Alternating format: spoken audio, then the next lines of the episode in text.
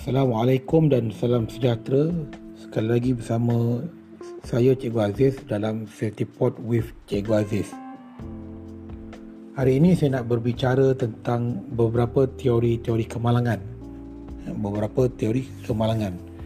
Bila saya sebut tentang teori, maka kita kena faham bahawa teori ini ada kelemahan dan ada kekuatannya. Eh, so, tu yang pertama lah eh, whatever theory that we hear apa teori kita dengar kita juga kena ingat bahawa di sana ada kelemahan eh. di sana ada kekurangan. Okey, pertama teori yang paling sering kita akan dengar eh, yang kita akan belajar jadi wajib satu benda yang wajib kita belajar ialah teori Heinrich eh, Heinrich model.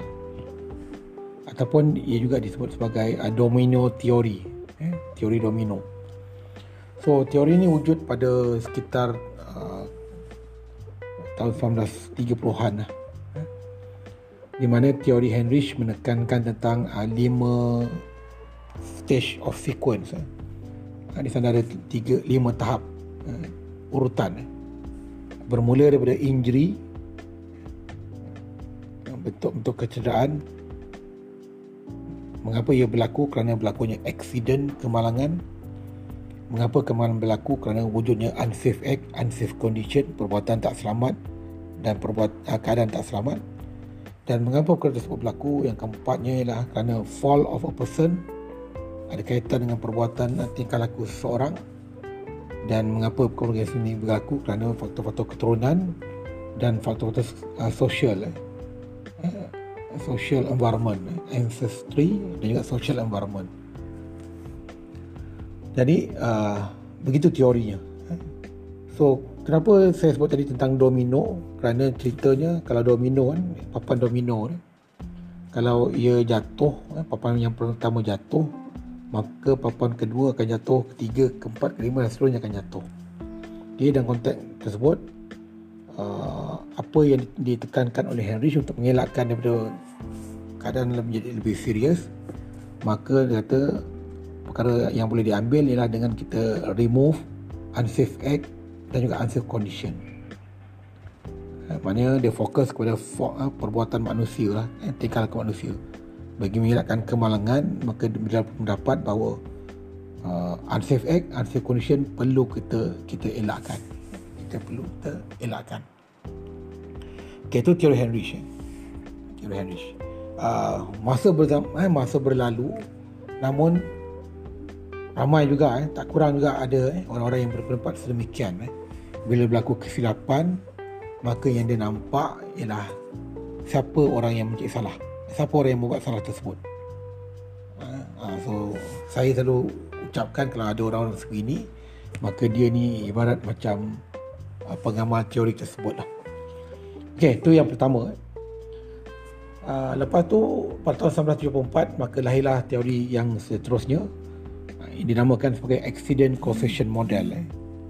Uh, model-model penyebab kemalangan eh 1974 kalau kita pegang balik pada konsep uh, domino tadi domino uh, maka model tersebut ni juga boleh disusun dalam dalam bentuk lima tahap atau five stages uh, kali ini yang pertama ialah loss uh, kerugian eh. kenapa kerugian tersebut berlaku eh unintended harm or damage itu yang pertama. Dan bagaimana mengapa loss ni boleh terjadi? Kerugian ni boleh wujud kerana di sana berlakunya incident. Berlakunya incident ada kalanya incident tersebut cuma berlaku cuma jadi near miss sahaja. Tapi ada incident yang lebih, lebih serius eh. ada orang yang cedera ada benda yang musnah. Jadi itu yang kedua itu yang kedua so kita ada loss berpunca daripada incident So apa yang menyebabkan insiden ini wujud? Yang ketiga ialah immediate causes. Eh, immediate causes. Di mana bila ditanyakan apakah itu immediate causes, so di, di sana ada substandard act practice dan substandard condition. Ha, kali ini tuan dia tak gunakan ayat unsafe act, unsafe condition, tapi dia gunakan bahasa yang lebih formal, eh? substandard act, substandard condition. Ha, kerana kita tahu eh, di tempat kerja kita, kita perlu ada kita perlu ada piawaian piawaian dalam perbuatan dan piawaian dalam dalam keadaan tempat kerja. So that is that itu yang ketiga lah. Eh, fasa yang ketiga dalam teori tersebut. Iaitu immediate causes. Sana ada substandard act substandard condition lah. Mana perbuatan-perbuatan amalan-amalan atau kadang-kadang yang tidak menempati piawaian yang ada lah so bagaimana perkara tersebut boleh berlaku? Bagaimana immediate causes itu boleh wujud? Kerana adanya basic causes sebab-sebab asas. Eh, basic causes ni terbagi kepada dua. Eh, mengikut teori ni pertama ialah faktor personal faktor individu. Yang kedua ialah faktor job system. Eh, faktor pekerjaan dan faktor sistem. Ha, jadi itu dua perkara. Eh, bila orang buat kesilapan laku kematian kemusnahan ya betul. Di sana ada substandard condition standard act yang telah wujud tapi end up dengan kita lihat mengapa perkara tersebut berlaku. Adakah ia kerana disebabkan oleh faktor individu ataupun kerana faktor pekerjaan dan sistem yang ada? Okay, so itu adalah stage yang keempat. Dan stage yang kelima dia menyebut tentang lack of control. Segala-galanya berlaku kerana ada kaitan dengan kawalan sama ada sistem yang sedia ada tidak tidak sempurna eh, inadequate system.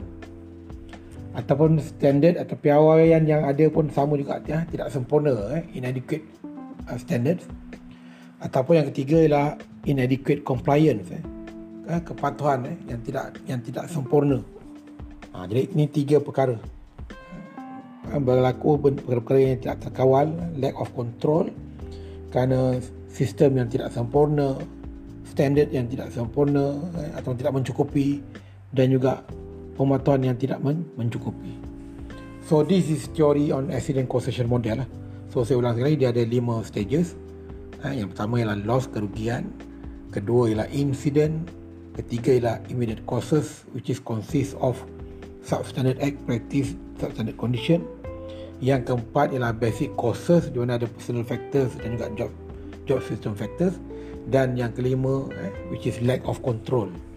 Right? berkait rapat dengan sistem, standard and compliant. So, T2 accident causation model. Accident causation model.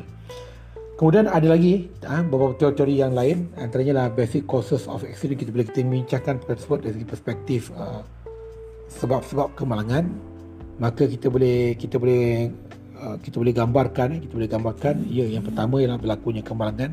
Ada orang cedera ada orang ada benda yang musnah yang berlaku kerana unplanned incident eh. kerana insiden tersebut tidak dirancang eh. ada setengah tersebut kerana adanya direct eh, sebab-sebab langsung. Apakah sebab-sebab langsung? Sebab-sebab langsung biasanya ada kaitan dengan hazard dan juga exposure. Contoh eh kalau ada orang tu cedera eh terjeja katakan melecur eh, melecur so apa yang berlaku eh, dia melecur kerana bahan kimia eh dia melecur kerana bahan kimia dan dia expose dirinya kepada, kepada bahan kimia tersebut. Uh, so that is direct cause. Direct cause is consist of hazard and exposure. So bagaimana perkara tersebut boleh berlaku? Uh, kerana di sana adanya indirect causes which is consist of unsafe act, unsafe condition. Uh, tangan melecur kerana expose kepada bahan kimia. Mengapa perkara tersebut berlaku? Kerana adanya perbuatan tak selamat eh, contohnya kendalikan bahan kimia tanpa memakai glove ataupun unsafe condition kerana tempat kerja yang sangat sangat sangat tak terjaga eh, licin dan sebagainya menyebabkan uh, tergelincir lalu tidak beras kimia telah berlaku. So yang ketiga ialah yang faktor ketiga tadi ingat balik accident direct causes indirect causes eh. indirect causes which is unsafe act unsafe condition yang keempat adalah basic cost. Ha, basic cost eh. Basic cost ni kita boleh bagikan kepada tiga lah. Yang pertama berkait rapat dengan uh, pengurusan sama ada polisinya yang silap atau keputusannya yang silap itu yang pertama.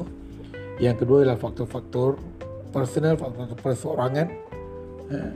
Yang ketiga ialah faktor-faktor persekitaran eh. environmental factors. So ini juga uh, basic cost accident yang yang sangat popular lah. Yang bagi saya bagi seorang safety uh, at least eh, sekurang-kurangnya dia harus bermula di sini lah. Eh, dia harus bermula dengan memahami teori tersebut. Eh, accident kerana adanya direct cost Ha, kenapa direct cost? Kerana adanya uh, indirect cost which is unsafe unsafe condition. Dan lepas tu disebabkan oleh basic causes basic causes. Ada saya kemalangan tuan-tuan um, mengenal pasti unsafe act unsafe condition ialah satu perkara yang paling yang penting tuan is a starting point of investigation. Ha, tengok eh. Ia adalah starting point untuk accident investigation. Dia bukan end result tapi a starting point.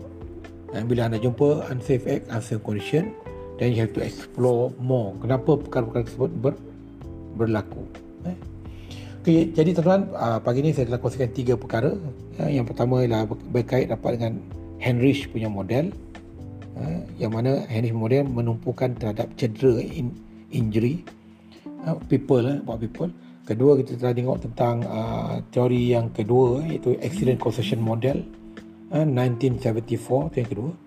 Dan yang ketiga kita lihat juga tentang uh, basic causes of accident. Uh, basic causes yang accident di mana ada accident, ada direct cost, ada indirect cost dan basic cost.